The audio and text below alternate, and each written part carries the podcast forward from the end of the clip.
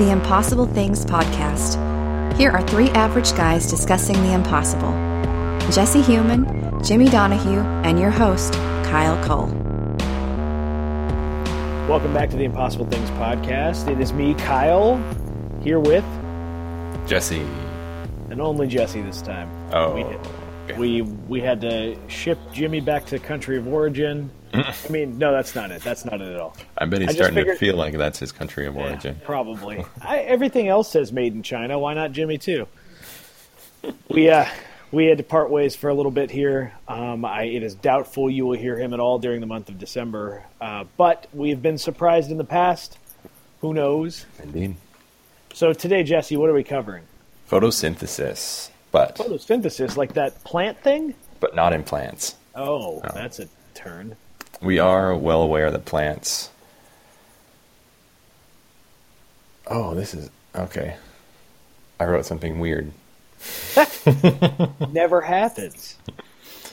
So, uh, it does happen. Uh, we're talking about photosynthesis in humans. What? What if we, like plants, could convert the sun's energy, water, and carbon dioxide into food, food and fuel for our bodies? It's like skipping a whole step, Mm-hmm. or, or two steps, depending on what type of food you eat. I guess.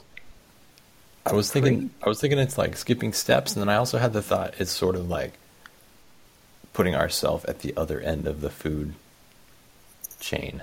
The like putting us back at the bottom, essentially. the uh, not the Without- food, not the food chain as in the the Predatory, yeah. yeah, but the uh, the maybe the production chain. The food process. Yeah, Okay, because that, that makes enough sense. plants plants take in uh, you know the hydrogen and or they produce hydrogen and oxygen but they just dispose of the oxygen and then we use it Right. and then they use they use carbon dioxide which we expel and they use the sun's energy and water to make what we can eat for fuel for our bodies and then we in turn help plants by producing carbon dioxide. Not, Well, kind of- as long as it's not too much. It kind of sounds like we're like we're just closing that loop and and shrinking it a little bit. Then, like instead of us like instead of us creating like a three deep reliance on stuff, hmm. We've removed our reliance on a couple of the middle items, and we've we've just like become, I don't know, uh, what would you call it? Codependent, I guess, with plants. Is that mean they we still are- they, we are now or we would be no, we we are now, but I mean, like right now, Oh, we're not we're not just codependent on plants. We're like dependent on, you know, the the ox that eats the or the cow that eats the the grass. The Right. grass is dependent on the sun, and then what we expel. Yeah. It's like, well, we're just cutting that out potentially, and then we're actually not even consuming the you know the greens, as it were. So we're really not we're not taking anything away from the earth. crazy right Goodness, that's a that's a heavy topic. Well, before we get into that, though, how how are you? What have you been up to? I've been I've been busy at work. I took on a a larger a larger scale uh, commitment time wise the last week or so, and it Probably is- been a good change of pace, though. It is it's nice it's nice, but I'm looking forward to going back to my regular.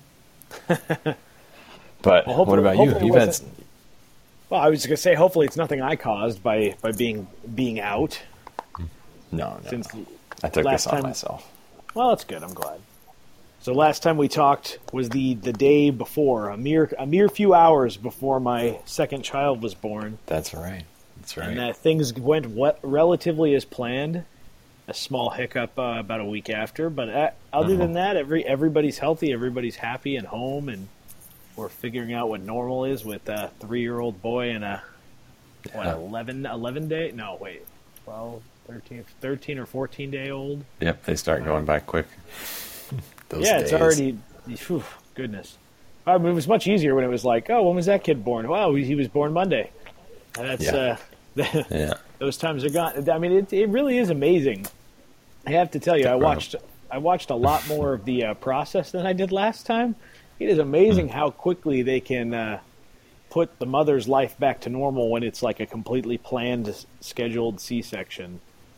Nice. Uh, it was Yeah. a, it was really weird to go into the hospital on a Monday morning and get out on Wednesday afternoon, and everything went Mm-hmm. relatively as planned. It was just weird, but it's been cool. That's It's been pretty cool.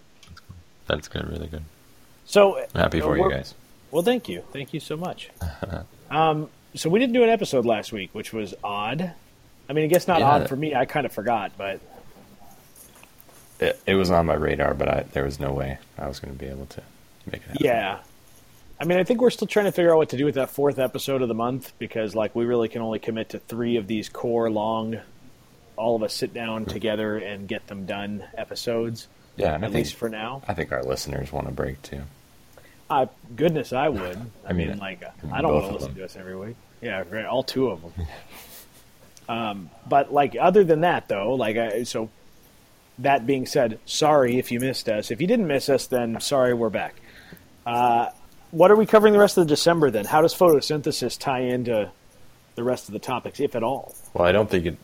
I don't know that it does, but we we might be surprised. Uh, I have been originally, surprised. Yes. yeah, originally we had a different topic completely in this slot, which was modular cities, but it just happened to be on the docket twice, and we did Ah. modular cities, if you recall earlier. in Second the- episode of the season. That's right. Somehow it got duplicated and placed in this December, the- the first episode in December spot as well. So what you're saying is you wrote something down weird. That seems to be a theme of, of today. No, it never Yeah. happens. I, I assure you, I do it far more than you do. It actually it actually happens. It does. So it's good to know you're human. But uh, what? Are, so the other two topics we have for the month are dinosaurs and dragons. Which the two of those, like you, I guess, could tie a relatively straight line between. But I'm not really sure how this fits in. It sounds like it just doesn't, It, and that's where we're no, at. and neither did modular cities. It, I don't know why we Yeah, I guess that's true. Modular cities wouldn't there just wasn't a third. I, don't know, I guess reptilian. Uh, Flat, flattening, flatter, larger surface area. No, I don't know. I got nothing. hmm, yeah, interesting. Maybe that. Yeah. Okay. So yeah, so this one was just one of those. We needed something to put in this slot, and uh, somebody somebody mentioned it to me that that uh, crazy old guy was convinced that the next phase of human evolution was that we'd be able to photosynthesize, Interesting. and he was so adamant about it to this person that I know who was telling me, and I, I would I would name your name if I could remember who you are. Those are the best types of situations, though. Um, so, so though I mean those. Yes, okay. Th- that's our episode for today. Those are two episodes for the rest of the month. The other episode that we would normally do, that fourth one, would be on the 26th of December. Being that we've been so consistent about recording these like a day or two before they're supposed to air, Yeah. it is highly doubtful there's going to be an episode on the 26th. So we're telling you so far in advance you'll forget.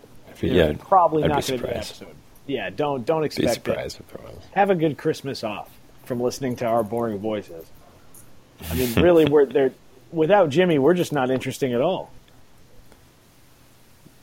What? What? Kind of lost me there. Okay. well then, with or without Jimmy, we're just not interesting at all. Oh. Anyway, Okay, so I think let's talk. We're interesting, honestly, or I wouldn't. I wouldn't Well, I'm. I'm interested in hearing us. I just don't know if the other two listeners are. No. Well, just whatever. They keep listening, so They do, but they don't say anything. They're very silent. Silent in this. Or or we get cryptic things like research suggestions, but with no explanation. I just think that's so that's, so Hmm. that's puzzling. That's better than nothing. The only person who actually who actively I'm not the only person, one of the only people that actively participates, puts his name behind it is Greg Sarvis. Yeah. That's right. He's, he's the only one. He's the only one. Our good electrical engineer friend, who's on his honeymoon, so he's not likely listening to this at all, Well, that's that's good. That would be a terrible choice of the way to spend your time on your honeymoon. unless you're trying to fall asleep. Solid point. Yeah. Well. Greg, I, I hope this uh, lulls you to sleep or uh, you enjoy it. I don't. I don't really care which, but uh, enjoy your honeymoon. Okay, so let's let's let's get down to brass tacks here, Let's. or or you know to photosynthesizing. So uh, typically, or typically, what what photosynthesis is today in nature, what we know about, is essentially how plants consume the sun's energy and rework it into a I don't know a growth process for themselves. Is that is that essentially what it is? Is it's their food? They they use they take the uh, so they have they have in their in their leaves something called uh, chloroplasts, which produces chlorophyll, and then they use it to they mix that with uh, hydrogen that they get from the from the sun process and also carbon dioxide and water, and they mix it together, and that becomes actually the hydrogen probably comes from water. Now that I think about it, Oh yeah, never really thought about it though. and then Just that kind of always makes thought it was there. yeah that makes sugar or glucose for them to use for growth, and that is what they that is how they get their energy. Sugar is energy, and we use you know we have we use sugar as energy too. All all of our food essentially that we eat breaks down to sugar, either in a slower or a faster way, time time period. Yes. So yeah, it would seem kind of yeah. Let's just skip a step. Why do we need digestive systems if we can just you know use the sun's energy and carbon dioxide and water Yeah. and do that process? Well, I, I mean, like I, I can see there's a lot of inherent benefits. Like you can just just thinking about the logistics of like consuming food, or I mean, in this case, not consuming food, and what benefits there might be there. I think the unintended consequence of this type of thinking is that it's not just the evolution of humanity to be able to like use the sun's energy to to create energy, um, or well, I guess to create growth or to create sustenance. It's not just that; is that it kind of screws up the two. Like I feel it screws up the two, or may screw up the two, like downward processes of like waste, like human waste. Is that part of what comes out in human waste is uh, toxins in our body, not all of which are from food, some of which are just from living. And if we're not consuming food the same way, and if we're expelling energy under different methods, then it's potential that we might not have that we, we might not have the same capability to expel those toxins. So I'd imagine that in addition to evolving enough to like be able to absorb the sun in the way that we're talking here and photosynthesize, uh, we would also have to find a way essentially to to expel toxins a different way. Granted, like we do it through sweat and other other means as well, but it's just interesting. And I certainly don't think we could get away with. I mean, being that that's part of like the plant's ecosystem, we couldn't get away without having water. So I guess that pushes that still. Yeah, yeah, we would still need water. Definitely. I have no research that reflects that opinion. I just I, I was thinking about it just now as we were talking about skipping steps, and it's like, well, yeah, but what happens after we consume that? Good point. so I anyway, how plants get rid of that. They have to have waste too. I would think. well, yeah, but their waste their waste just happens to be our benefit, though. It's oxygen, isn't it? Yeah, I guess so. Oxygen and then stuff into the soil, nutrients into the, what ends up being nutrients into the soil. There's really not a there's not a bad thing about plants other than I can't keep them alive. That's not plants' fault. Well, no, that's definitely my fault. The the toxins are just me being there. So anyway, what what is the, I mean, I think that the biggest target here about what the benefit of this is, other than just like not having to worry about eating ever, is that there, you know, a shortage of resources, right? Right. Yeah, there's there's some uh, 795 million people in the world that don't have enough food to live a healthy, active life, and that is, you know, that to me, when I'm thinking about that, it's like, okay, that is a real reason to try to get, you know, at least some sustenance some other way. Yeah, But there's a lot of other ways to solve that problem too, and this is probably one of the farther out ways to Well, make certainly- sure people have the, the life-giving sustenance they need. Well, but uh, I mean, at the same time, though, it's like it's one of those things that like I can't really call it an obvious solution because there there is no real solution that leads to the solution. Mm-hmm. But it's pretty obvious. There's enough sun everywhere in the world, Yeah. uh, save for a couple of places during certain times of the year, like right now, North Pole not getting a ton of sun. well, not many people Um, live there. Right, but that's the thing is like you know they're barren lands anyway. But like you go to Africa, like middle of Africa or middle of India, where there are food shortages, Mm-hmm. um, like that, that they get enough sun most of the year that this might not be that big of a deal. And that's where most uh, of the developing countries are, where the uh, the hungry population is. Right.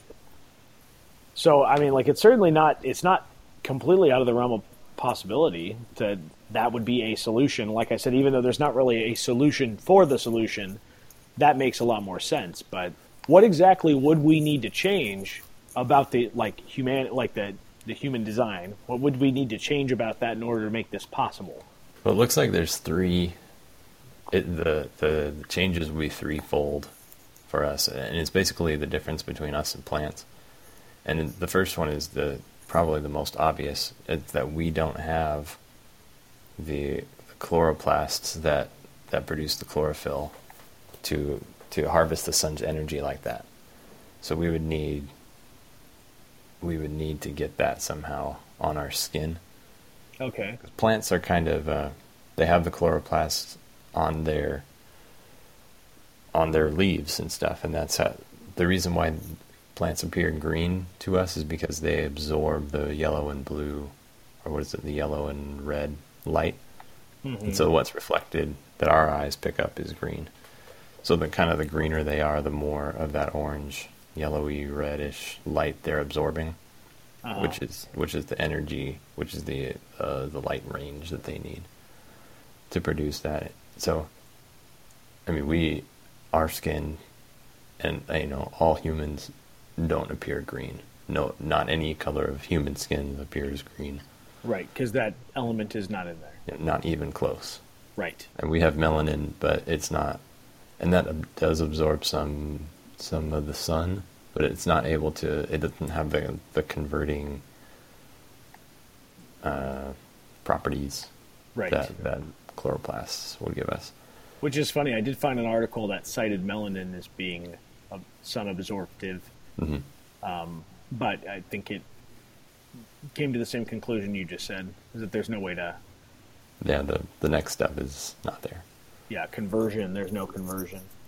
Also, uh, okay, so that's the first one. The next one is that uh, plants have a lot of surface area in their leaves. You know, we're basically, if you compare a, a person, a human to a tree, we're just the trunk. We don't have all the leaves, which are basically, you know, solar receptors out Right. there gathering, you know, sun's rays. So that's a problem. We would need much more and uh, you know we don't actually have a way of getting our skin is too thick. We don't actually have a way of of of using osmosis like plants do to to bring in you know some of that stuff from the air. The water, water dried it. You know, we drink it. I guess.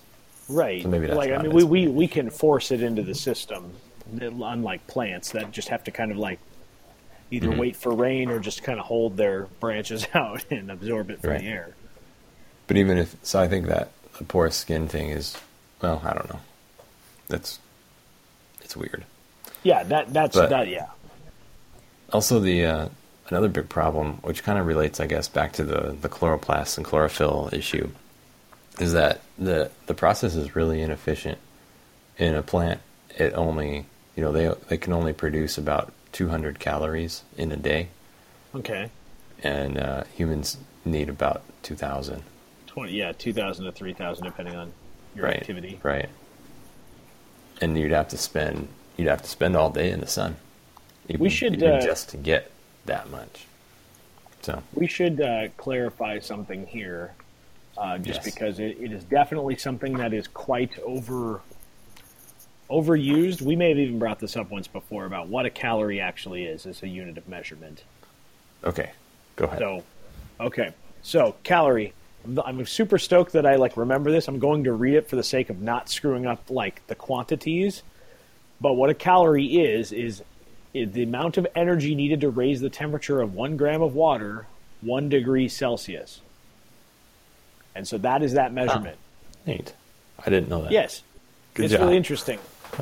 I well, I remember it because of the, we, the the five minutes I spent in uh, either chemistry or biology, probably biology, in high school. they actually like we actually did this to in order to measure like the the caloric property of a particular food, where we burned Oh, it cool. off the same way that they do when they calculate calories.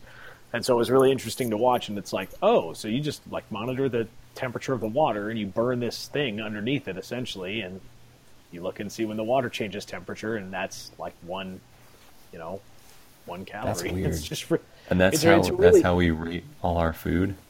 all of our food and all of our like da- you know daily living like my I, I just got an apple watch recently and that is exactly how they quantify how much energy you've used throughout the day and how much weight loss potentially you, you're progressing towards it's it's a in my mind and i think this is what your incred- incredulity is at is that in my mind it's a very arbitrary formula for you know intake and uh, expended energy Yeah, especially if nobody knows what it means.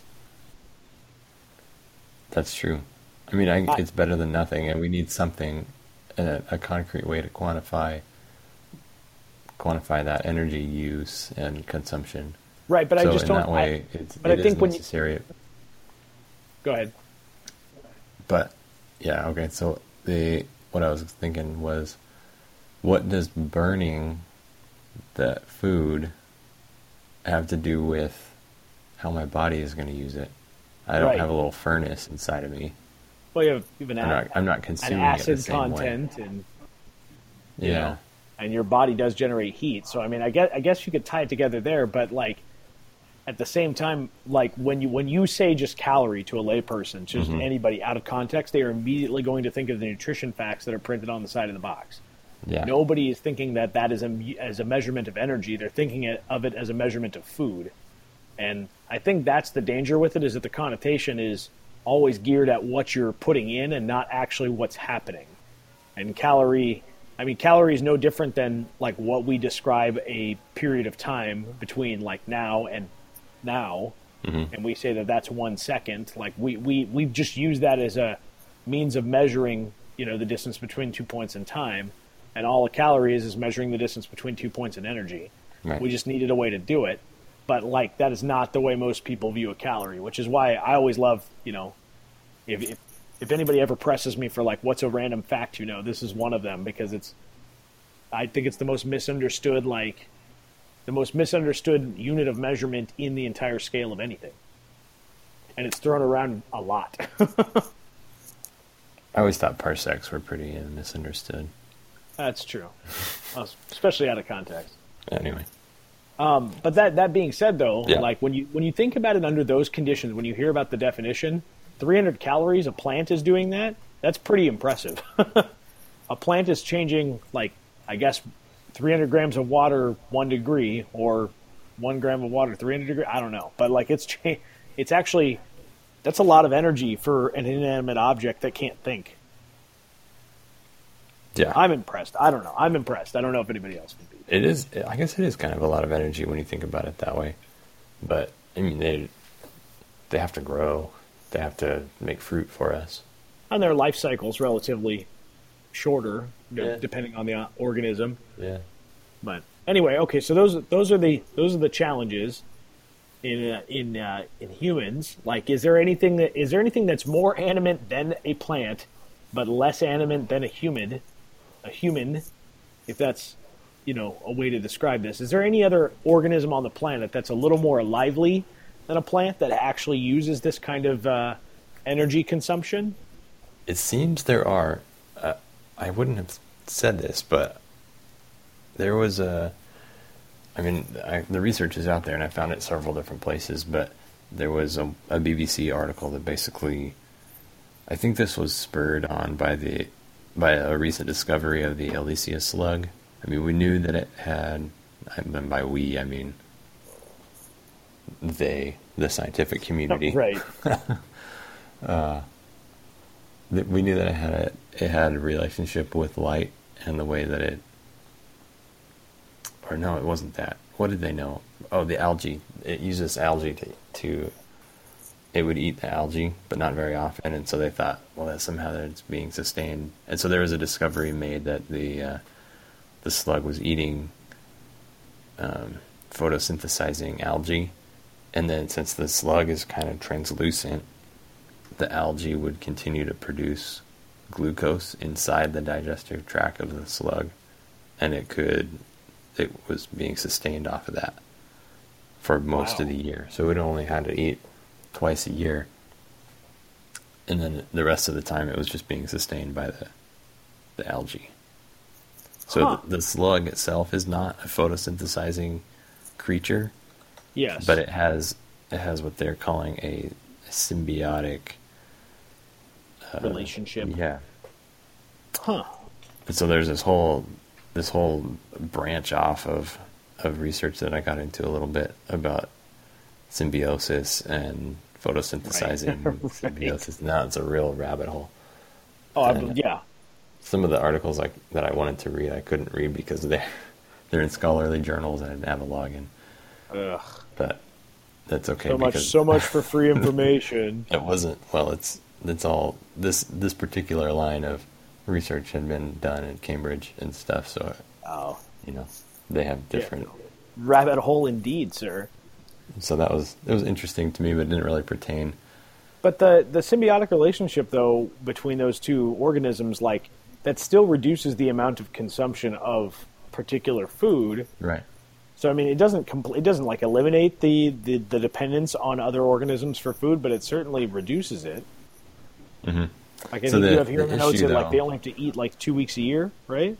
yeah yeah yeah crazy. it's crazy so the other the other i think the coral was the one that they that they wrote the article about or they wrote the Okay. paper about so i actually i had it in the notes and i took it out but i want to go back to the since it since we came upon it it's actually really interesting so it is um, the names are smith and I forget. But it's, uh, oh yeah, botanist David Smith and entomologist Elizabeth Bernays explain why such partnerships are more complicated than they seem. Because at first you think about it and you go, oh yeah, a photosynthesizing plant and a, uh, uh, you know, some kind of creature. They Yeah. kind of they they emit each other's food. You know, they one is waste to one and, and food to the other, and they why don't they just enter into a a close symbiotic relationship where I'm producing what you need, you're producing what I need. But but one ends up being a host, like the slug is to the algae, Interesting. even though the, the slug has eaten the algae. right. So the the slug needs to not not um, feed the algae too much, right? Or it'll Okay. take over. Interesting. So it's like a delicate balance. It is incredibly so. That was why they and it you know they wrote this whole paper about why it doesn't it really work a lot of times, but in rare cases we have seen it because it's such a delicate balance. So the other example they have is coral. And then there was a there's a spotted salamander that has a, a similar thing. But it's actually the babies get this it's a it's a bacteria and they get it in utero or in their egg. Yeah, in an egg. They're not they're not mammals. So somehow they get it in the egg and it, it stays on their skin and it's it's a bacteria or it's a fungus. I think it's a bacteria. Mm-hmm. And uh, oh, here it is right here. Its green tinged eggs are loaded with algae, which eventually invade the cells of the embryos within, Whoa. turning them into a solar powered animals. The That's algae, cool. so it's just the babies though. The Oh. algae die as the salamanders turn into adults, but not before providing them with useful source of energy in the earliest parts of their lives. which is crazy. That is a trip. So it does. It is actually. It's a So thing. like the baby salamanders actually have this. Yeah. It's just it's but it's not you know, they're not it's still kind of that, that symbiotic relationship where they're keeping Right, the sure. algae. It's algae. It's just a, a fungus. on Yeah, I know, but if you, but if you like, if there was a way to like simulate that, or not even simulate that, but a way to find that balance in, you know, in humans, Mhm. pot- potentially you could do this.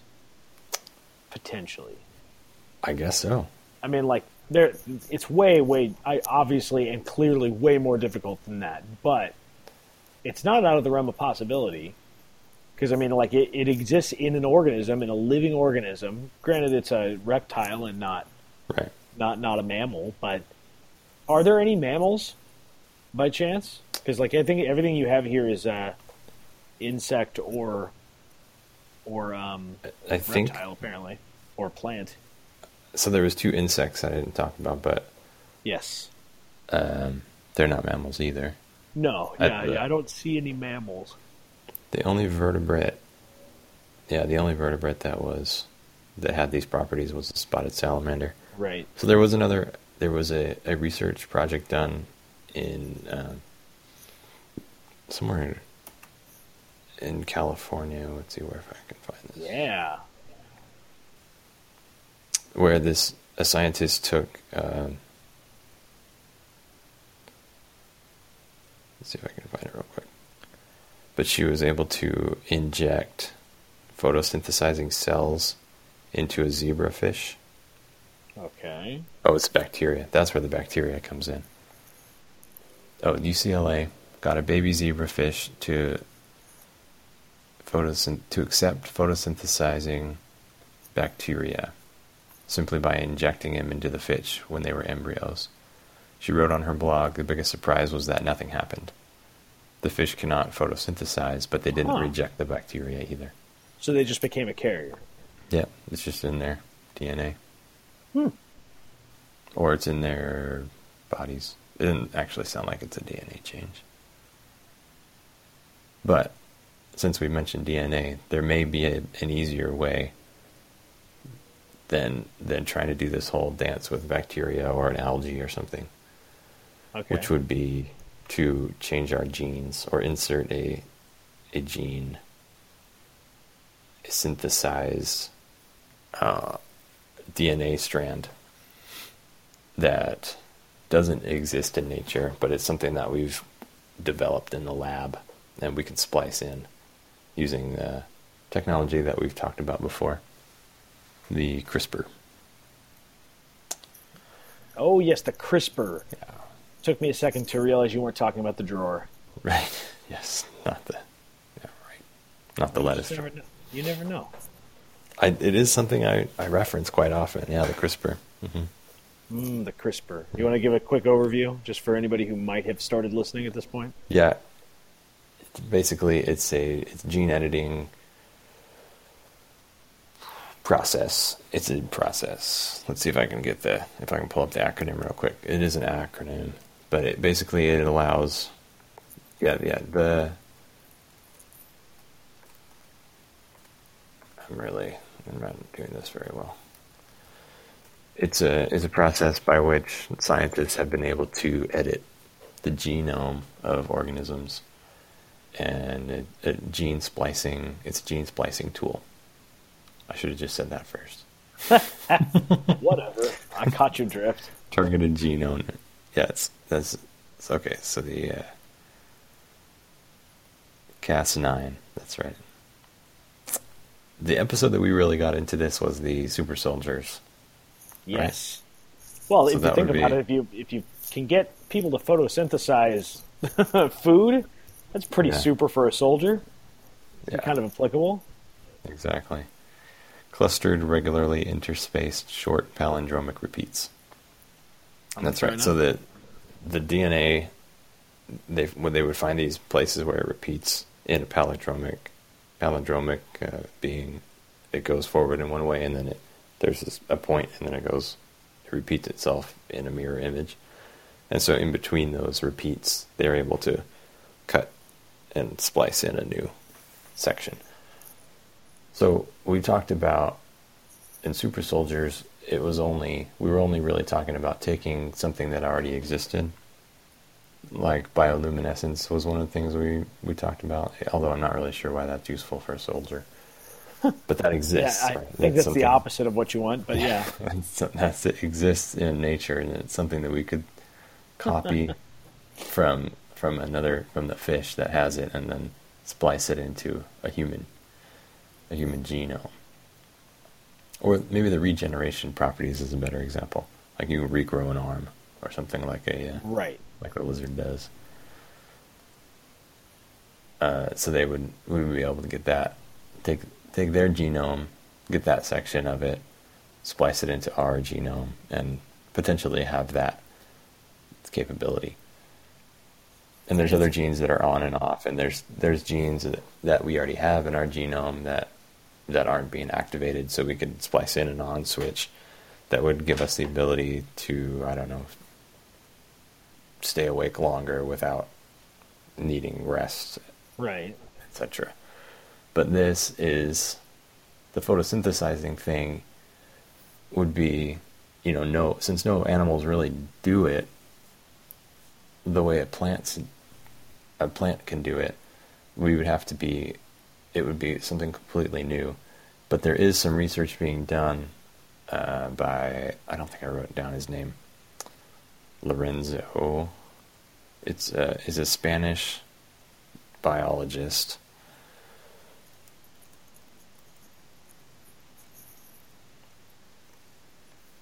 Something De Lorenzo. De Lorenzo. Lorenzo. So when you say Spanish, you mean Spain In Spanish? Spain, yeah. Just thought I would clarify. You just never know nowadays.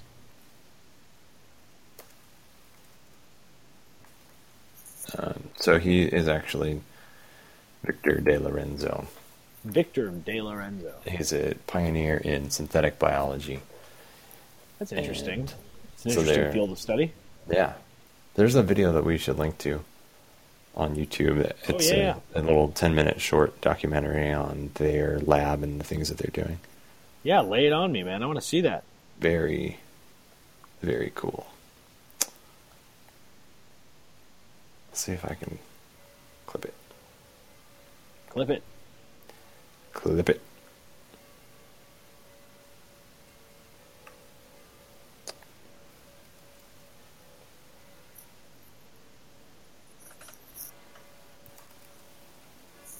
Oh, awkward silence.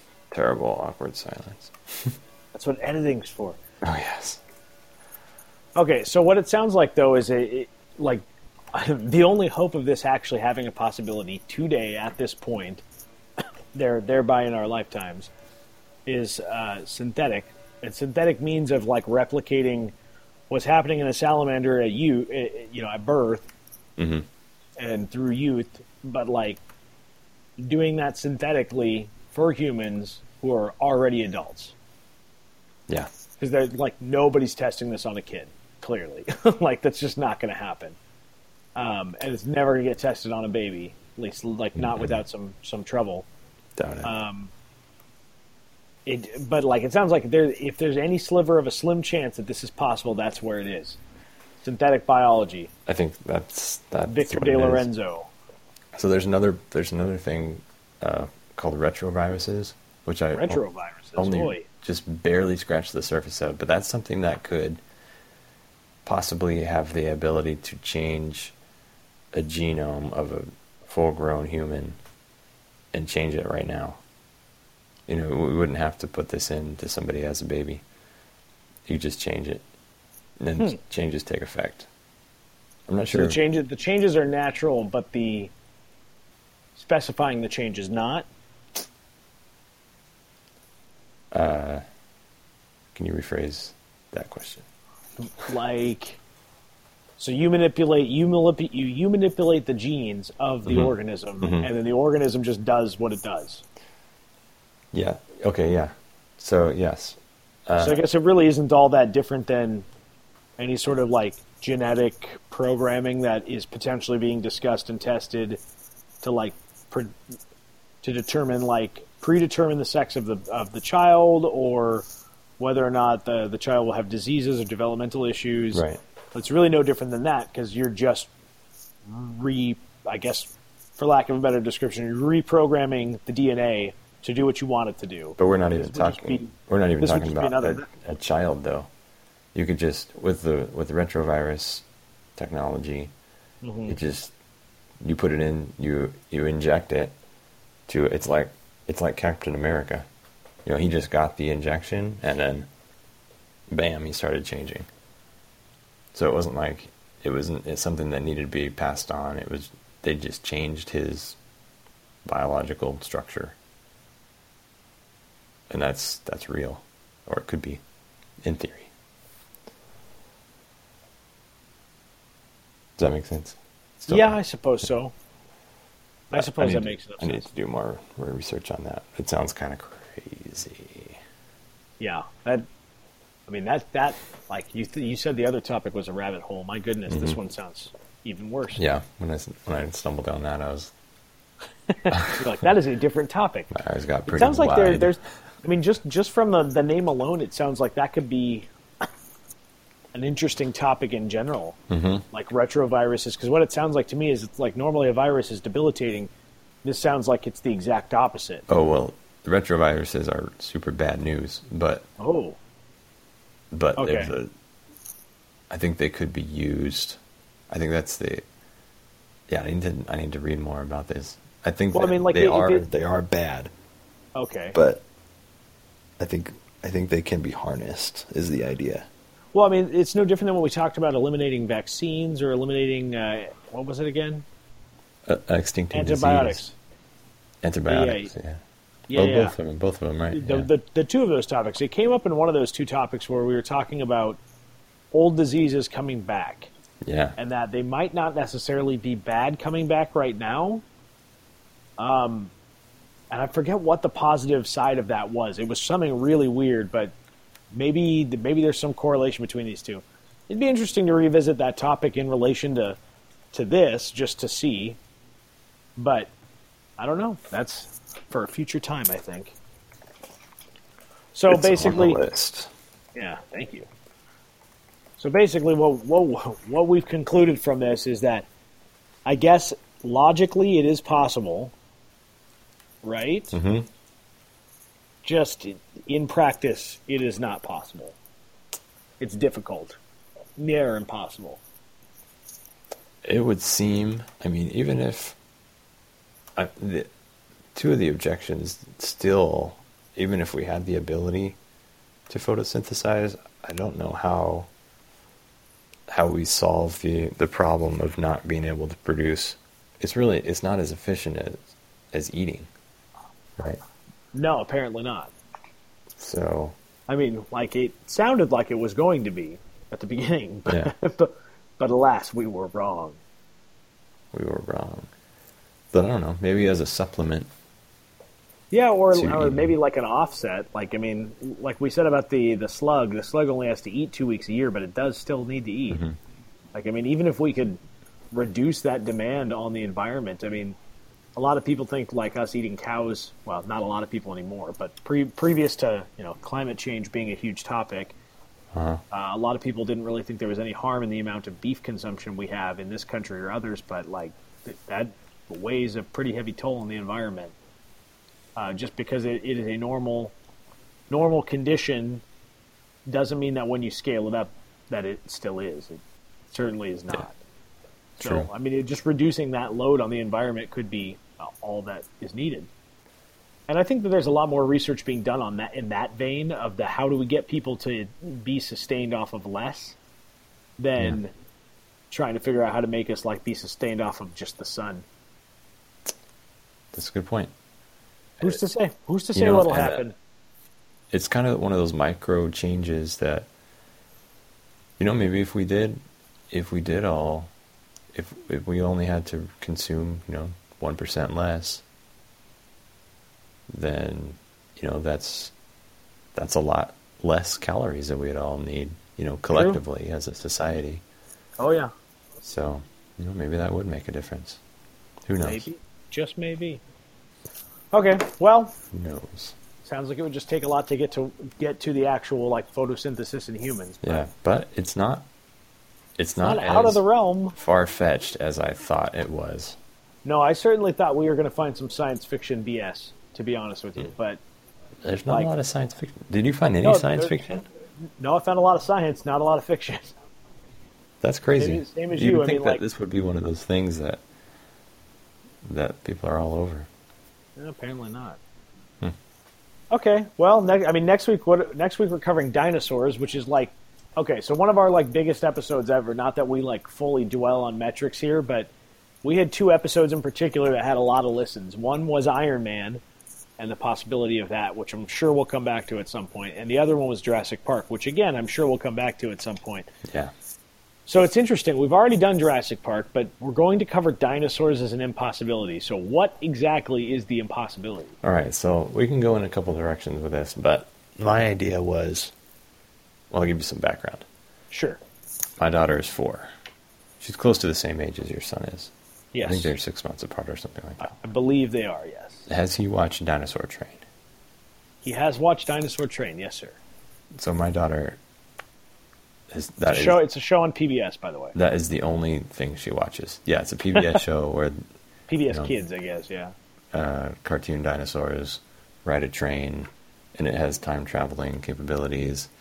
So they live in a you know because dinosaurs live for like fifty million years, so you can't you can't cover all the dinosaurs from one dinosaur's dinosaur's perspective. So they travel back and forth in all of the time periods, and they they're seeing seeing different other dinosaurs and learning about their characteristics and and some some of the things I'm like how how do you know that troodons were nocturnal? How could you possibly know that? That's yeah. Well, So that's something that I want to I want to know how they know that. so the impossibility is whether everything we know about dinosaurs to be true is actually true. Is that? I mean, that's a really generic I guess that's one way to say it. matter, but okay, like that. No, that works. Yeah, I guess it's it's partly paleontology too. Like, is paleontology possible? How much how much is possible? I Yeah, guess. I mean, like, well, certainly, I think the the best way to find that out would be to like drop dinosaurs, like try to figure out a way to drop dinosaurs like back into a studyable state. But I mean, like the the conditions of the world are not the same as they were then. right. It's true. So and- who's to who's to know they would even survive? Like, and actually, who's to who's to even say that that's true? We don't know. I wasn't there. You weren't there. Like the best we have are like some papyrus with like drawings on it, I guess. Like, but like that's not very. It's certainly not scientific, but also just like not something we can quantify as truth. Because if somebody if somebody's like if somebody was researching our culture like fifty million years in the future, and the one of the first things they discover is Star Trek, we're in trouble. or Star Wars for that matter. Like they're going to think that like I don't know, we've regressed in some way when they find out that like at a at a later date we were using like knives and swords. Yeah. And they're going to be like, "Well, but they had lightsabers. Why the hell would they use these things?" Like it You know what I mean? Like I I, I would be far more interested in calling out the impossibility or potential impossibility on the uh, full truth of paleontology. I, I, I like that direction. okay, Just my opinion. let's do that. Okay, excellent. Let's call it anything pertaining to dinosaurs that you want to know about. Let's research it, and we'll talk about it next week. I think that's great. I love that plan. Cool. Okay, Listeners, feel free to participate, please. please, all two of you, just say something. Not you, Greg. Nothing from you. But the rest of Greg- the, the, the other Greg a uh, list, the other listeners Always welcome if he's so inclined. if he if he is so inclined, I just don't want his new wife to get mad at our. She had to know what she was getting into. It's not like they just got together. That's true. That's very true. Either way, the other listener, please, for for goodness sake, say something. Let us know you're alive and out there. okay, we'll talk to you guys next week. Yes. Thanks for joining us today. Visit impossiblethingspodcast.com to interact with the guys on Twitter, Facebook, and email.